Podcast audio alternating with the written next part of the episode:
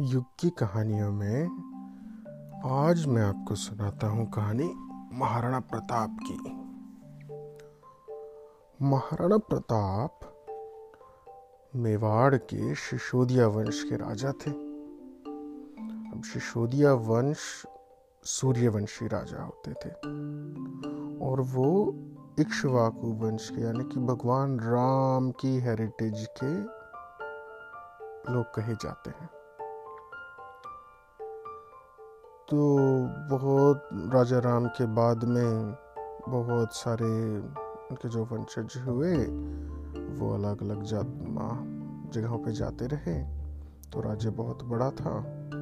तो उनके एक पूर्वज थे रावल बप्पा ये जिनको बप्पा रावल कहते हैं। सबसे पहले बप्पा रावल आ, जिनका दूसरा नाम कालभोजादित्य भी था। और ये बात खास होती थी कि जितने सूर्यवंशी राजा होते थे, अक्सर उनके नाम के पीछे आदित्य लगा होता था। आदित्य का मतलब होता है सूरज। विक्रमादित्य, कालभोजादित्य। तो ये, इनकी हेरिटेज तो वहाँ से शुरू होती है। और फिर सात सौ चौंतीस ईस्वी में यानी कि आज से हम्म, सात सौ चौंतीस साल पहले eight hundred years ago Bappa Rawal जो वहाँ पे गुहेल राजवंश उस टाइम पे जो वहाँ के राजा होते थे उन्होंने अपनी कमान हाथ में ली। और वो काल भोजादित्य से बप्पा रावल नाम उनका प्रसिद्ध हुआ। वो क्यों? बप्पा, यानी कि जो बाप समान और बड़े थे, और रावल रावल शब्द बिगड़ता हुआ है, राजबल, जिन्होंने राजबल को अपना लिया। कैसे? एक तो वो राजा बन गए तो वहाँ का जो लोकल था राजा, वो राजा का बल उनके पास आ गया। और जो इक्ष्वाकु वंश की मर्यादा को, अपने पूर्वजों की मर्यादा को रखते हुए उन्होंने कहा कि मैं राजा नहीं हूँ, लेकिन मेरे पास राज बल है। और वो बिगड़ता हुआ नाम आ गया रावल। उसकी शॉर्ट फॉर्म या जो लोकल लैंग्वेज में रावल आ गया। तो ये बना राजबल से रावल। ऐसे जो कालभोजादित्य थे, वो बन गए बप्पा रावल। और उन्होंने शिशोदिया वंश की स्थापना की। और उन्हीं के वंश में आगे जाके और राम रा, राणा रावल सिंह और राणा कुंभा जिन्होंने कुंभलगढ़ का किला बनाया उसके बाद राणा सांगा जो बहुत ही वीर योद्धा थे फिर राणा रतन सिंह विक्रमादित्य और अंत में बहुत साल बाद जाते हुए पंद्रह सौ बहत्तर में यानी कि आज से लगभग पाँच सौ सात छः सौ साल पहले महाराणा प्रताप हुए। एक छोटी सी बात और बता दूँ मैं आपको कि जो रॉयल वर्ड हम यूज़ करते हैं, जैसे कि क्वीन ऑफ़ इंग्लैंड अब तो उनके लिए रॉयल यूज़ करते हैं, रॉयल फैमिली तो रॉयल शब्द भी रावल शब्द से ही गया है। वो कैसे? रॉयल जो है, वो लैटिन के वर्ड रीगल से बना। रीगल यानी एक रीजन। रीगल शब्द बना लैटिन के वर्ड राज से। R A J Raj. और रैक्स। राज शब्द हमारे संस्कृत से लिया गया। तो राज से बना रीगल, जैसे बना रावल, राजबल से रावल बना। तो यानी कि किसी राज परिवार का कोई आदमी, उसको बोलते हैं रॉयल। रॉयल फैमिली यानी राज परिवार। बोलते हैं ना कि is royal or she is royal looks very royal यानी कि ऐसा लगता है जैसे किसी राज परिवार का, कोई राजा के परिवार का कोई आदमी हो। तो खैर, हम अपनी कहानी पे वापस आते हैं। तो बप्पा रावल को एक दिन सपने में एक एक ऋषि ने दर्शन दिए और उन्होंने कहा, उनके साथ उन्हें एक शिवलिंग भी दिखाई दिए। उन्हें दिखा कि आपको एक लिंग जी की स्थापना करनी है, यानी भगवान शिव के एक लिंग की स्थापना करनी है वहाँ पे मंदिर बनाना है। और जो वहाँ का उस टाइम का राजा था चित्तौड़ का राजा वो मौर्य शासक था उसका नाम था मान मौरी उसको हरा के क्योंकि वो अकुशल राजा है और, और तुम्हें एक अच्छे से राज्य का की स्थापना करनी है। और तो उन्होंने वही किया। उन्होंने चित्तौड़गढ़ का किला जीता। अब चित्तौड़गढ़ पहले चित्रकूट था उसका नाम। तो चित्रकूट के किले को उन्होंने जीता और उसके फिर वो चित्तौड़ का किला कहलाया। उन्हें हरित ऋषि ने दर्शन दिए थे।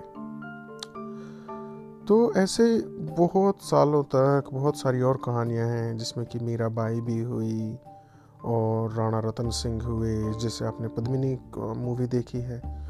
वो भी उन्हीं के वंशज थे, राणा रतन सिंह, फिर राणा कुंभा थे। इन सब की कहानियाँ मैं आपको धीरे धीरे करके सुनाऊँगा। लेकिन आज हम बात करते हैं महाराणा प्रताप की। तो महाराणा प्रताप दो भाई थे और उनके पिता थे राणा उदय सिंह। और महाराणा उदय सिंह की राजधानी उस टाइम पे मेवाड़ होती थी वो मेवाड़ के राजा थे। और मेवाड़ के ऊपर अकबर जो उस टाइम का मुस्लिम शासक था आ, मुगल शासक वो मेवाड़ को और पूरे राजस्थान को अपना, अपने काबू में करना चाहता था।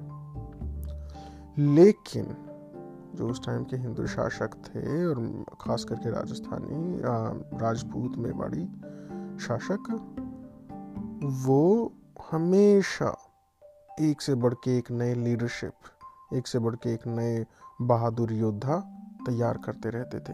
और ये राजपूत शब्द भी कहाँ से आया? राजपुत्र। जो राजाओं के पुत्र होते हैं, वो राजपूत बने।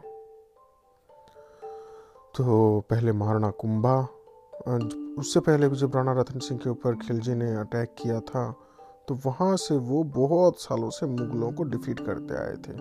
और वो खासकर क्या करते, वहाँ पे छोटे छोटे पहाड़ियाँ हैं जिनको बोलते हैं अरावली की पहाड़ियाँ। और उनमें घुस के लड़के वो हमेशा से गोरिल्ला वॉरफेयर का यूज़ करते थे वो टैक्टिक्स यूज़ करते थे। और बहुत बहादुर भी होते थे और इतने बहादुर होते थे कि आ, अपने देश के लिए अपने सम्मान के लिए जान दे देते थे। मर जाते थे बलिदान दे देते थे खुशी खुशी लेकिन अपना देश अपनी सभ्यता अपनी संस्कृति हमेशा ज़िंदा रहे इसके लिए वो कुछ भी करते थे। तो अकबर बड़ा परेशान था। उसने एक बार अपनी पूरी सेना लेकर अकबर भी बड़ा कुशल शासक था, उसने एक बार पूरी सेना लेके मेवाड़ के ऊपर अटैक कर दिया। और मेवाड़ से राजा उदय सिंह को छोड़ के जाना पड़ा। और उस टाइम पे उन्होंने वहाँ से हटा के उदयपुर में अपनी उदयपुर एक शहर बसा लिया, वहाँ पे रहने लगे। और फिर लेकिन वो वहाँ पे जब महाराणा उदय सिंह मर गए तो उनके बड़े बेटे थे प्रताप। तो आइडली तो बड़े बेटे को गद्दी मिलनी चाहिए थी लेकिन जितने आ, जो दूसरे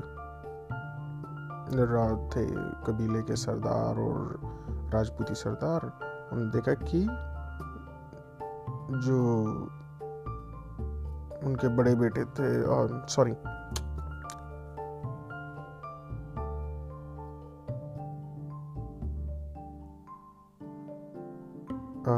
लेट मी चेक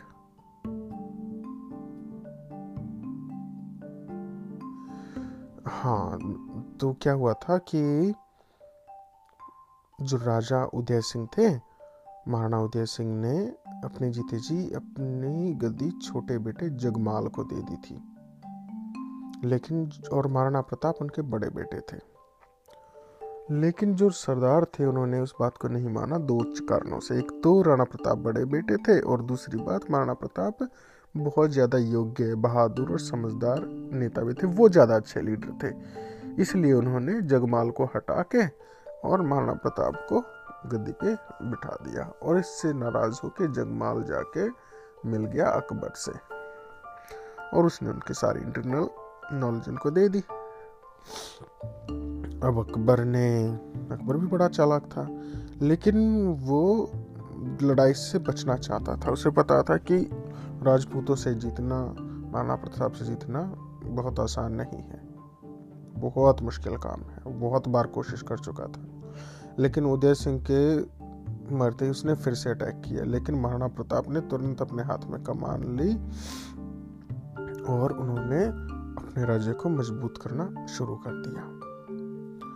एक और इसके बीच उन्हें वहाँ से आ, मेवाड़ का किला छोड़ के आ, पास में एक किला होता था आ, वहाँ पे जाके दूसरे शहर में जाके रहने लगे उसको अपनी राजधानी बनाया। और जब वो वहाँ पे जाके रहने लगे उस जगह का नाम था let me think let me think अभी मुझे याद नहीं नाम याद नहीं आ रहा है लेकिन जैसे याद आएगा तो मैं आपको आ, बताता हूँ। तो जब इधर से अकबर ने पूरी तैयारी कर दी, उसका सेनापति था राजा मान सिंह।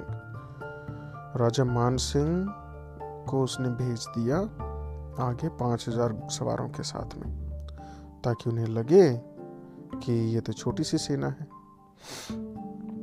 लेकिन उसके पीछे आगे पाँच हज़ार सवारों की सेना, और लेकिन उसके पीछे पीछे उसने अस्सी हज़ार, यानी एटी थाउज़ेंड और सेना भेज दी थी और महाराणा प्रताप के पास सारी सेना थी बीस हज़ार की। उसमें कुछ भील थे, कुछ पठान थे, कुछ जो राजपूत थे। तो कुछ ट्रेंड सिपाही थे और कुछ सिपाही बहुत ज़्यादा ट्रेंड नहीं थे। लेकिन फिर भी महाराणा प्रताप को पता था कि हम अगर यहाँ पे हल्दी घाटी पे रहेंगे sorry Mm, let me think of the name of the place. I keep forgetting. Hmm. Mm-mm-mm-mm-mm-mm.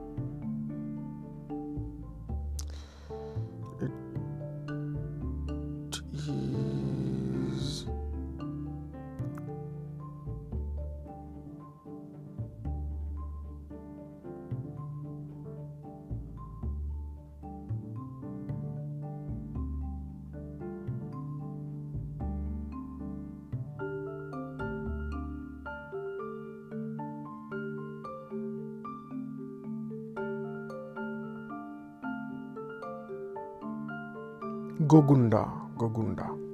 हाँ गोगुंडा के किले में। और गोगुंडा की खास बात थी कि महाराणा प्रताप ने इसको क्यों चुना था? क्योंकि उसके तीन तरफ़ पहाड़ियाँ थी और एक तरफ़ जंगल था घना। और जो भी सेना आती थी तो बड़ी से बड़ी सेना भी उस छोटी सी घाटी में उसे बोलते थे हल्दी घाटी। हल्दी घाटी क्यों कहते थे? क्योंकि वहाँ पे मिट्टी जो थी, वो पीली मिट्टी होती थी। हल्दी जैसी पीली। इसलिए उसको हल्दी घाटी बोलते थे। और बहुत संकरा सा दर्रा था। तो वहाँ पे अकबर कितनी बड़ी सेना भी भेज देता वो उसको वो उसके साथ वो लड़ सकते थे और गुरिल्ला युद्ध में हरा सकते थे। लेकिन इस बार अकबर ने चालाकी करी कि राजपूत एक राजपूत राजा मान सिंह को ही अपना जनरल बना के भेज दिया राजपूतों को राजपूतों से लड़वा दिया। और उसके साथ में आ, उसने अपनी सेना भी भेज दी। पाँच से दस हज़ार की सेना मान सिंह की थी और बाकी उसने सत्तर हज़ार सिपाही अपने भेज दिए। तो ये युद्ध की तैयारी हो गई। इधर से महाराणा प्रताप ने अपनी सेना को तैयार किया और कहा कि संकरा सा दर्रा है, हल्दी घाटी में हम युद्ध करेंगे। हल्दी घाटी में अकबर की सेना कोई काम नहीं कर पाएगी। लेकिन उनकी संख्या बहुत बड़ी थी अकबर की। यानी कि कम से कम पाँच छः गुना ज़्यादा सिपाही थे। Twenty thousand versus eighty thousand. तो उसमें प्रॉब्लम क्या हुई कि बहादुर तो थे, महाराणा प्रताप के सिपाही, और स्ट्रेटजी भी थी, लेकिन उनके पास री नहीं आ सकती थी। री यानी कि अगर एक पहले वाले सिपाही घायल हो गए तो उनको रिप्लेस करने के लिए दूसरे वाले सिपाही आ जाएँगे लड़ने के लिए। तो वो कैपेसिटी नहीं थी उनके पास में। इसीलिए महाराणा प्रताप को पता था कि उन्हें बहुत स्पीड से और बहुत ब्रूटली लड़ाई करनी है। और उन्होंने वही किया। अब लड़ाई का दिन आ गया और महाराणा प्रताप की सेनाएँ भी तैयार, उधर से मान सिंह की सेनाएँ भी तैयार। और उनमें उनके अलग अलग योद्धा थे। मान सिंह हाथी पे बैठ के आया। और इधर से राजा महाराणा प्रताप के पास भी अपने हाथी थे। अब डिफरेंस देखिए कि महाराणा प्रताप के पास तीन हज़ार घोड़े थे, मुगलों के पास दस हज़ार घोड़े थे। राणा प्रताप के पास लगभग सौ हाथी थे और मुगलों के पास, यानी मान सिंह के पास तीन सौ हाथी थे। और राणा प्रताप का फ़ेमस घोड़ा जिसकी मैंने आपको कल कहानी सुनाई थी, वो चेतक था और उनका हाथी जो था, ऐसे ही बैठ हाथी वो था राम प्रसाद वो उनका लीडर था। तो सब अपने बख्तर बंद लगा के, मान सिंह हाथी पे बैठ के आ गए हैं। इधर से राणा प्रताप भी अपने सिपाहियों के साथ में लड़ने लगे हैं। उन्होंने अटैक किया। अटैक करते ही जो पहली पंक्ति थी उसको उन्होंने हिला दिया तोड़ दिया। उसके बाद दूसरी फिर से लड़ाई होने लगी। अब उन मुगलों ने क्या किया? उनके पास एक स्ट्रेटजी थी उनके पास आ, वो अपनी छोटी वाली तोपें लेके आए थे कैनन्स और राइफल्स मस्कट उस टाइम पे गन होती थी उसको बोलते थे मस्कट वो लेके आए और उन्होंने अटैक करना शुरू कर दिया। उनसे उससे क्या हुआ कि हाथी जो होते थे वो डर जाते थे कुछ हाथी। और अपनी सेना पे ही वापस भागने लगते थे जिससे वो अपनी सेना को ही आ, हरा देते थे। और जो महाराणा प्रताप थे उनके पास बड़ी बड़ी तोपें थी। वो बड़ी तोपें ला नहीं सकते थे घाटी में। पहाड़ियों के ऊपर से क्रॉस करके वो किले में ही रखी रही थी। तो उसका फ़ायदा उठाया उन्होंने और जब हाथी भागने लगे तो महाराणा प्रताप ने अपने हाथी को राम सिंह को के ऊपर बैठ के उसको लीड किया कि आ, ये सारे ये डरे ना और उनके हाथी अपनी जगह पे डटे रहे। तो जब राम सिंह नहीं भागा उसे देख के दूसरे हाथी भी नहीं गए तो मुगल सेना ने के सारे हाथियों ने उसको अकेले को घेर के और बंदी बना लिया और पकड़ लिया। और उसको घायल करके गिरा दिया। अब बराबर की लड़ाई होने लगी। जैसे मैंने कल आपको सुनाया था कि रण बीच चौकड़ी भर भर कर चेतक बन गया, निराला था, राणा प्रताप के घोड़े से पड़ गया, हवा का पाला था। ऐसे चेतक चल, दौड़ता रहा और चेतक के ऊपर तलवार लेके, भाला लेके महाराणा प्रताप जो दौड़े हैं कि चढ़ चेतक पर तलवार उठा रखता था भूतल पानी को। राणा प्रताप सिर काट काट करता था सफल जवानी को। महाराणा प्रताप दुश्मनों के ऐसे सर काटते रहते थे और जो भी सामने आता था उसको काटते काटते काटते काटते आगे बढ़ते जाते थे। और वो क्यों? उन्हें सबसे ज़्यादा गुस्सा था मान सिंह पे। वो कहते थे कि भाला कहता था मान कहाँ, घोड़ा कहता था मान कहाँ।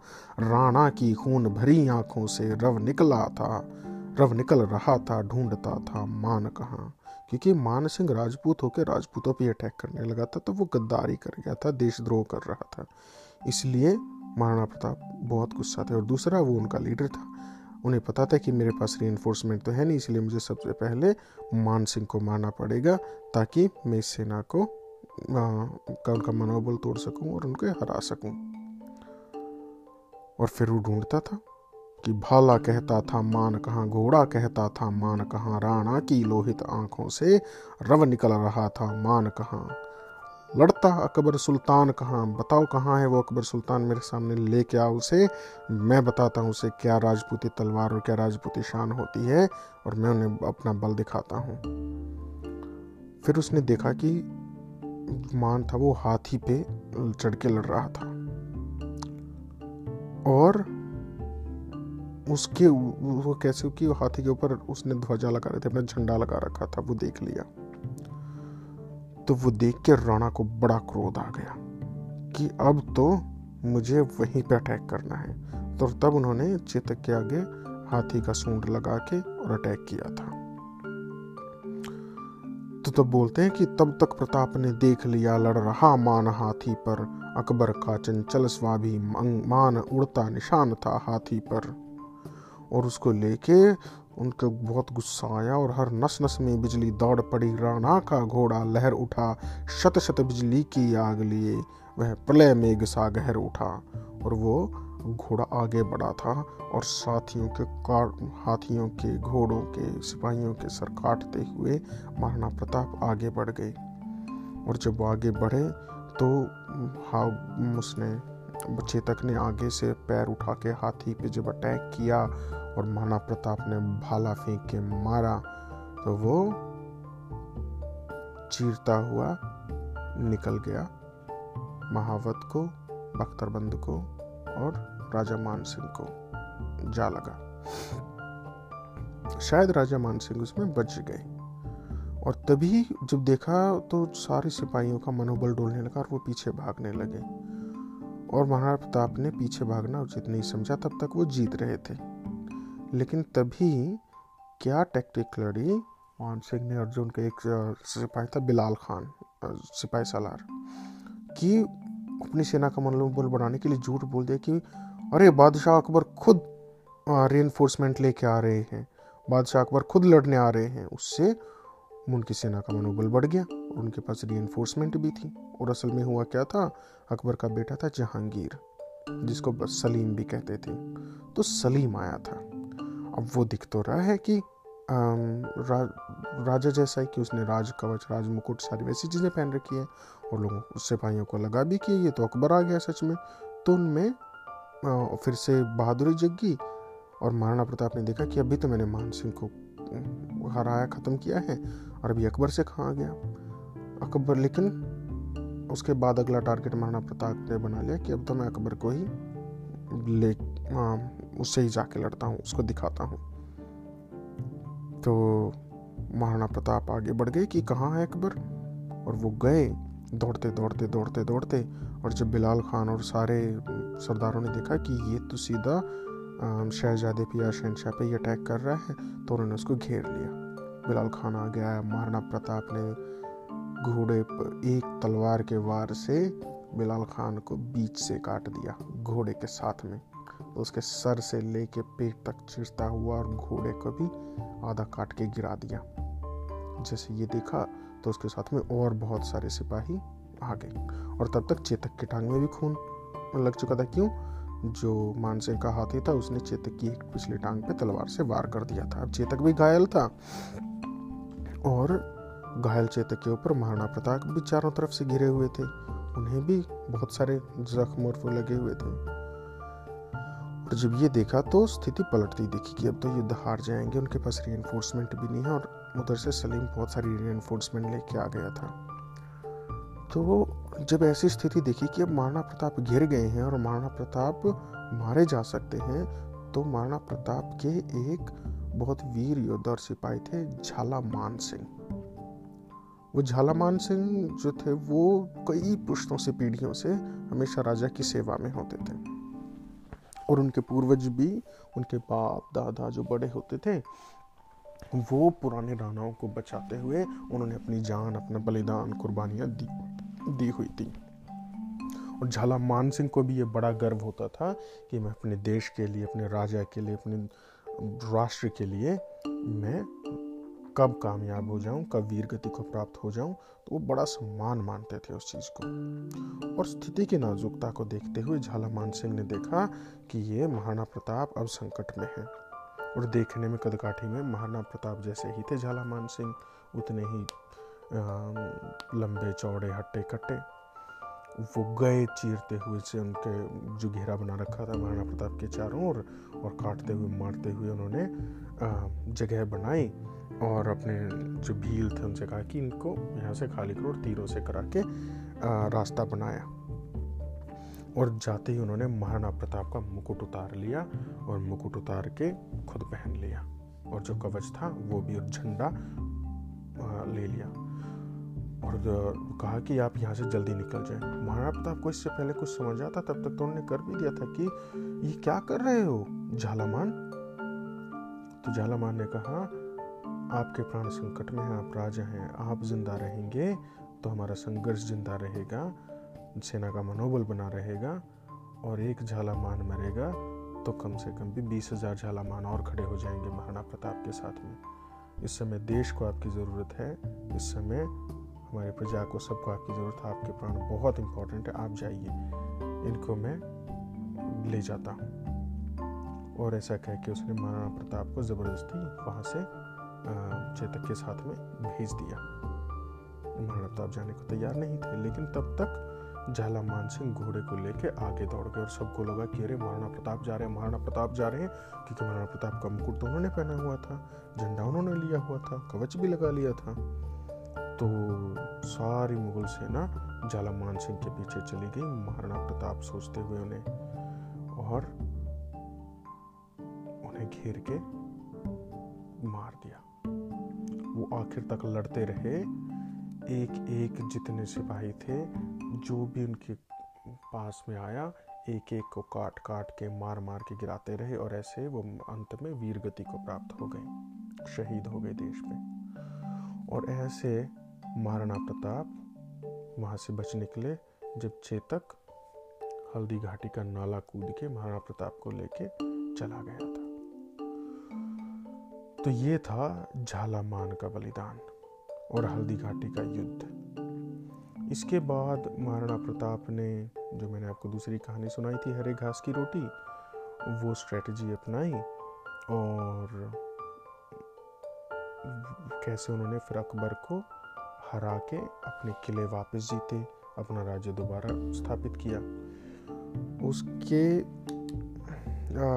बाद उन्होंने फिर से अपना राज्य पूरा ऑलमोस्ट जीत लिया था। लेकिन जब तक वो जीते तो उन्होंने एक कसम खाई थी कि जब तक मैं मातृभूमि को आज़ाद नहीं करा लूँगा, तब तक मैं बिस्तर पे नहीं सोऊँगा। तो जब भी जंगल में रहते थे, वो तो हमेशा घास का, फूस का बिस्तर बना के उस पर सोते थे। और पत्तल में ही खाना खाते थे, वो थाली में खाना भी नहीं खाते थे। ये उन्हें हमेशा याद दिलाने के लिए कि जब तक मेरी प्रजा, मेरे लोग हैं परेशान हैं और मातृभूमि को मैं आज़ाद नहीं करा लेता हूँ, तब तक मैं नहीं करूँगा। और उसके बाद भी वो सादा जीवन जीते थे, पत्तल में खाना खाते थे और फूस के बिस्तर पे सोते थे घास के। और आज भी अगर आप जाओगे राजस्थान में, मेवाड़ में तो बहुत सारे लोग अपने बिस्तर के नीचे, सराने के नीचे अब भी फूस का एक तिनका रख लेते हैं। अगर वो या तो ज़मीन पे ही सोते हैं, वो नहीं सोते हैं तो कम से कम तिनका रख लेते हैं अपने राजा को, उसके बलिदान को याद रखने के लिए। क्योंकि अगर वो बलिदान नहीं करते, वो हमारे लिए संघर्ष नहीं करते, नहीं लड़ते तो आज हम लोग शायद ज़िंदा नहीं होते। होते तो किसी के गुलाम होते। तो उनको बलिदान हमें भी हमेशा याद रखना चाहिए। और फिर महाराणा प्रताप ने बहुत साल तक राज किया और जब वो लगभग पचपन छप्पन साल के थे तो एक दिन वो एक बहुत ही सख्त धनुष था, उस पर प्रत्यंचा चढ़ा रहे थे प्रत्यंचा ने डोल बाँध रहे थे और वो एकदम से टूट के उनके छाती में जा लगा और उन्हें बहुत अंदरूनी चोट लगी, जिससे वो घायल हो गए। और घायल होके फिर वो बीमार होके उन्होंने अपने प्राण त्यागे। लेकिन तब तक वो पूरा अपना राजपुताना जीत चुके थे। और कभी हारे नहीं, कभी पकड़े नहीं गए। जब वो मरे, उनकी मौत का समाचार मिला तो अकबर भी रो दिया था। अकबरनामा में उसने लिखवाया है। अकबर भी रो पड़ा था कि मैंने ऐसा बहादुर योद्धा, ऐसा मातृभक्त, ऐसा देशभक्त, राष्ट्रभक्त योद्धा कभी नहीं देखा। और मैं उसकी बहादुरी को, उसके संकल्प को, उसकी शक्ति को नमन करता हूँ। तो हमें भी ऐसे ऐसे महान योद्धाओं को याद रखना चाहिए और उनके जैसा बलिदानी, त्यागी, बहादुर बनने की कोशिश करनी चाहिए, ताकि जैसे आज हम महाराणा प्रताप का बलिदान, उनकी बहादुरी और याद रखते हैं, ऐसे ही कल को अगर आप अच्छे काम करोगे, हम अच्छे काम करेंगे तो हमें भी इतिहास में याद रखा जाएगा, नाम रखा जाएगा। और ना भी रखा जाए तो हम झाला मान सिंह की तरह अपने देश पे कुर्बान हो सकते हैं, जब अगर ज़रूरत पड़े तो। तो ऐसी ऐसी और भी बहुत सारी कहानियाँ हैं पन्ना धाय की और राणा रतन सिंह की, गोरा बादल की, जो मैं आपको अगली कहानी में सुनाता हूँ। चलिए गुड नाइट